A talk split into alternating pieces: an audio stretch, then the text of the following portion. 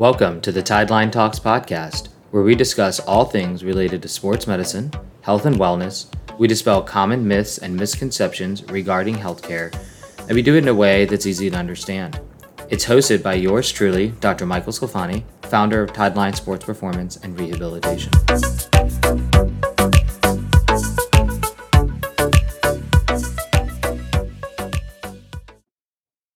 Welcome back, everyone, to another episode of the Tideline Talks podcast. Dr. Michael here today to talk to you about how fitness is like one of my favorite games growing up Dungeons and Dragons.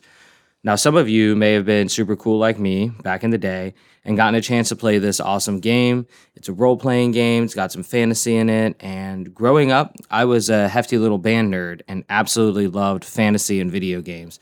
Honestly, much to my wife's chagrin, I still do. Maybe some of you still play Dungeons and Dragons, which I'm super jealous of since I wish I had more time to play uh, right now. And then, of course, there may be some of you out there who have never played, or worse, never even heard of Dungeons and Dragons, oftentimes referred to just as D and D.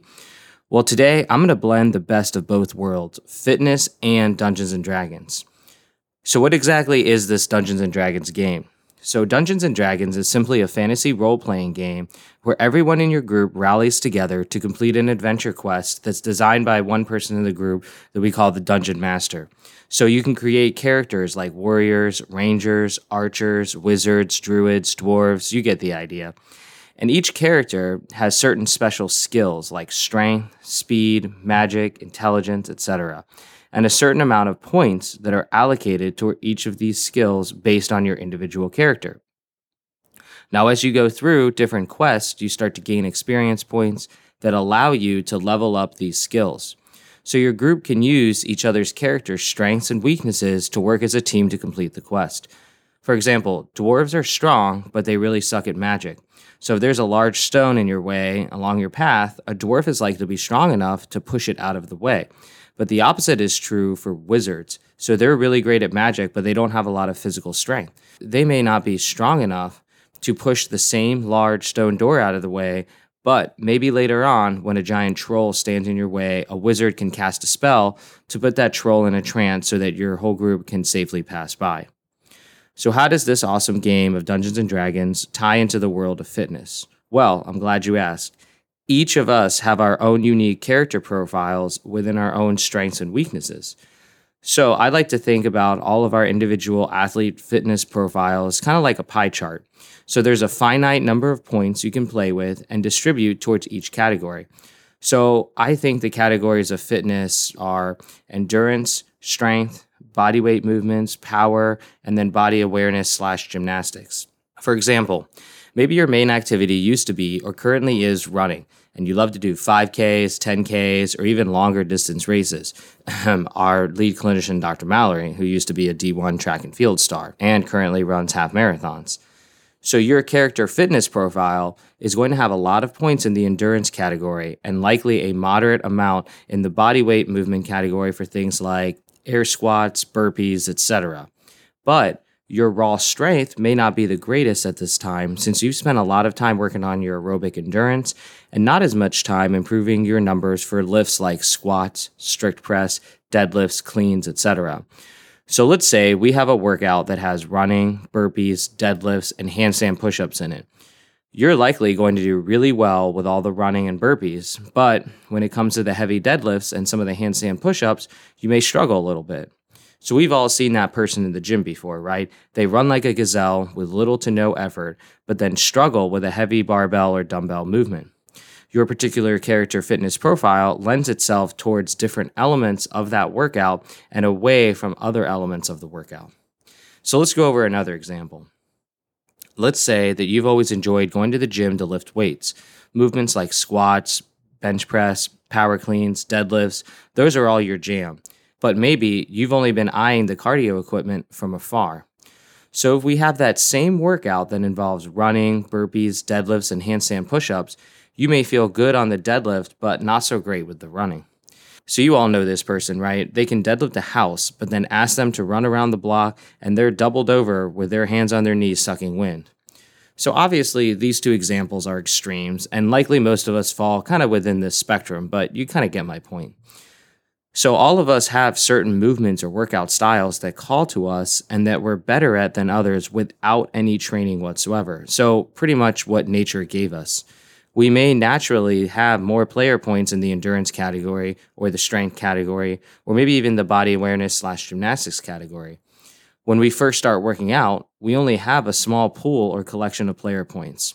So, when we train a certain way, we begin to allocate some of our player points towards that skill or that style. So if you continue to run, you get a better engine, and more of your player points get shuttled over into the endurance category. However, the first few years that you work out, I really believe that you only have a finite total number of player points to play with. Let's arbitrarily say that that total number of player points is 100 points. If you're naturally strong, you'd probably have around 70 or so points in that strength category. But then you only have 30 more points to distribute to the other categories like endurance, power, gymnastics, etc. So you might be able to squat 350 pounds, but then get absolutely gassed with 10 burpees. As your fitness journey continues, the number of player points you have to play with starts to increase. So, this is because your body begins to respond to training and working out in a certain way your body is pretty cool like that and can, to a certain degree, begin to adapt to the specific demands that you throw at it. So now instead of only having, say, 100 player points to play with, now maybe you have 150 points. Now you can start to allocate more points towards endurance or power development without compromising any of the other categories. So if you train the right way, you can begin to have your cake and eat it too you can squat 350 pounds and still run a sub seven minute mile. However, you may find that after a few years, your body begins to plateau at that 150 point mark. Now, if you start to really focus on one element or category, another may get sacrificed. For example, when I started my CrossFit journey, I came from a pretty good strength background and power background from playing rugby, but my cardio and gymnastics game was absolute garbage. So a 200 meter run outside used to make me just want to vomit, like both by looking at it on the whiteboard and by actually doing it. After a few years, I started to work more on some of my weaknesses like rowing and sprinting intervals, butterfly pull-ups, muscle ups, etc.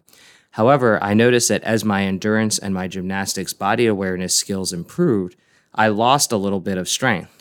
So now instead of being able to back squat over 400 pounds, my new one rep max for squat was only 375 pounds. To me, this was worth it because that, you know, about 30 pound sacrifice off my one rep max back squat allowed me to be a more well rounded athlete and to enjoy my workouts a little bit more. But what I want to point out is that I never really stopped working on my back squat. I just put a little less emphasis on squatting as heavy as I did before. So now I start to rotate heavy back squats into the rotation, but they're also trickled in with other skills and other things that I want to improve on as well. Heavy back squats just became a less frequent movement in my rotation as I worked on those other things. So, for those of us that participate in CrossFit, the open season is upon us now. So, I like to use the open as sort of like a progress report to check which fitness elements I'm doing well in and maybe which areas I could use some more work going forward. So it's fun to think about our fitness profile like a Dungeons and Dragons character profile. So, for example, 22.1 had wall walks, dumbbell snatches, and box jump overs. So, let's say that you're a really strong athlete. That 50 or 35 or whatever dumbbell that you used for the dumbbell snatches may have felt super light. But then as you start to do those 15 box jump overs, maybe that's a lot because, you know, that's a lot of endurance. It's a 15 minute workout and you start to get gassed really easily. Now, let's flip that around. Maybe you're somebody that's very light on their feet, has a strong motor, has good body awareness. So those wall walks, not too bad. And the box jump overs, really not too bad either. But that 50 pound or 35 pound dumbbell for the snatches can really get to you after a while, especially for 12 reps. So it's fun to think about our fitness profile kind of like a Dungeons and Dragons character profile. So hopefully thinking about it in this way makes your overall fitness journey and tracking some of your strengths and weaknesses more fun as well. All right, everybody, enjoy the rest of your week, and I'll catch you all next episode.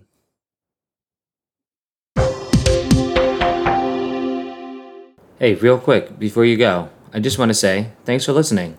If you enjoyed this episode and you'd like to help support the podcast, Please share with others by taking a screenshot of this episode and posting it to your story on Instagram and tagging at Tideline Sports Performance so we can repost it. And to stay up on all the latest from us, make sure you follow at Tideline Sports Performance on Instagram and Facebook. And of course, make sure you like and subscribe to this podcast. All right, guys, catch you next episode.